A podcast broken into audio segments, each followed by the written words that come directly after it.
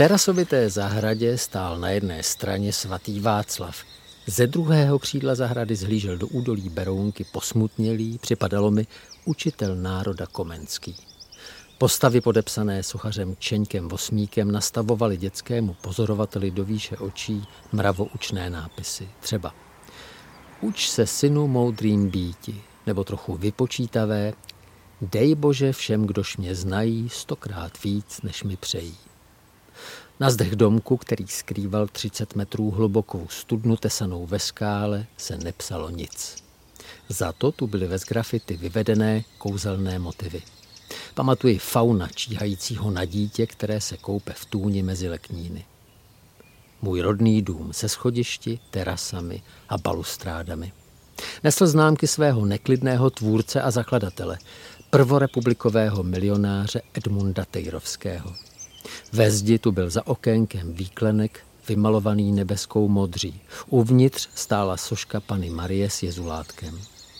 Starozákonní nabádání, cti otce svého a matku svou, aby dlouho žil na zemi, zhlíželo na kolem jdoucí z průčelí. Z boku pak nabízel dům do ulice další mravoučný nápis, tentokrát z doby národního obrození. Blaho vlasti nejvyšším zákonem. Ten dům měl co říct. A nešlo o jedinou stavbu. Jak jsem se dozvěděl až daleko později, Říká se takovému kusu krajiny s romantickými stavbami či zámečky po francouzsku voluptuár. Česky bychom snad takovému fantasknímu místu mohli říkat radostník. Představte si, že tu dodnes stojí například dům kruhového půdorysu nebo jezdecká socha Jana Žižky.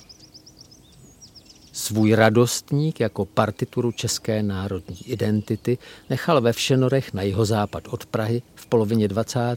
let skomponovat excentrický bohatec inženýr Edmund Tejrovský. Ve své době magnát provozující síť čistíren. Zakladatelův příběh jsem se dozvěděl daleko později, až v dospělosti, kdy se o Tejrovského potomcích v exilu mohlo mluvit a psát. Když člověk přelezl plot sousední zahrady a sešel dolů, rozpadajícím se vřetinovým schodištěm, vykoukl na druhé straně podzemní chodby ve spustlé zahradě. U vstupní brány je dodnes pamětní deska stavitele tohoto radostníku, architekta Aloise Tlabače, autora historizujících staveb. Teta mě strašívala, že když se dotkne Dlabačova nosu, který tu staviteli trčí nad frajerským knírkem, muž oživne a objeví se. Pěkně naštvaný připadalo mi tenkrát nad tou skázou, který naše lidové zřízení napáchalo na jeho povznášejícím architektonicko-zahradním díle. Obyvatelé pozdější znárodněné doby si totiž komponovaný celek rozparcelovali a zabydleli po svém. Elegantní zákoutí osázeli kotci pro králíky a cirkulárkami, ozdobná jezírka spustla. Můj děd, šlachovitý chuďas a komunista, byl správcem zahrady. Kouřil jednu od druhé a sekal přitom trávu, kterou potom odnášel v nůši.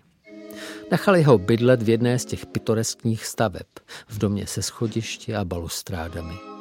Dědově příběhu nemanželského dítěte a dělníka na železnici odpovídalo tohle bydliště jen pramálo, vlastně vůbec.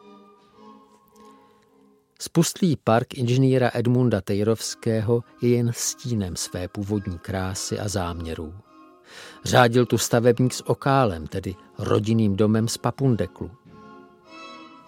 Kolem ční betonové barikády a tůjové stromořadí na místo původních nenápadných plůtků.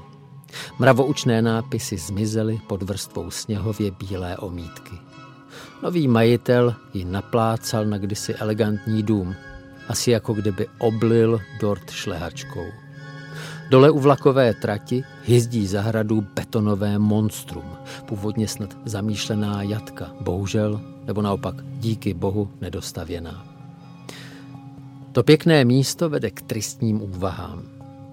Historizující idylu prvorepublikové buržoazie udusila netečnost obyvatel za socialismu a dílo zkázy dokonala nespoutanost 90.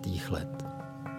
Mezi drolícím se betonem památníků, mezi keři a odpadky přesto stále prosvítá co si z grandiozity původního záměru. Jedna vrstva historie přikrývá další, ale žádná ty předchozí tak docela nesmaže. Lhostejné, jestli si idealizujeme Husa, Komenského a národní obrození, jak se to stalo budovateli radostníku Edmundu Tejrovskému. A nebo si naopak idealizujeme první republiku, jako se to děje nám. To zároveň vznešené i spustlé místo na rozhraní horních Mokropec a Všenor člověku připomene, že nikdy není jen nezúčastněný pozorovatel dějin. Vězí v dějinách až po uši, podobně jako je vojevůdce Žižka zarostlý v křoví. A je to stejně napínavá podívaná, jako když faun, skrytý v rákosí, pozoruje nevinnost dítěte.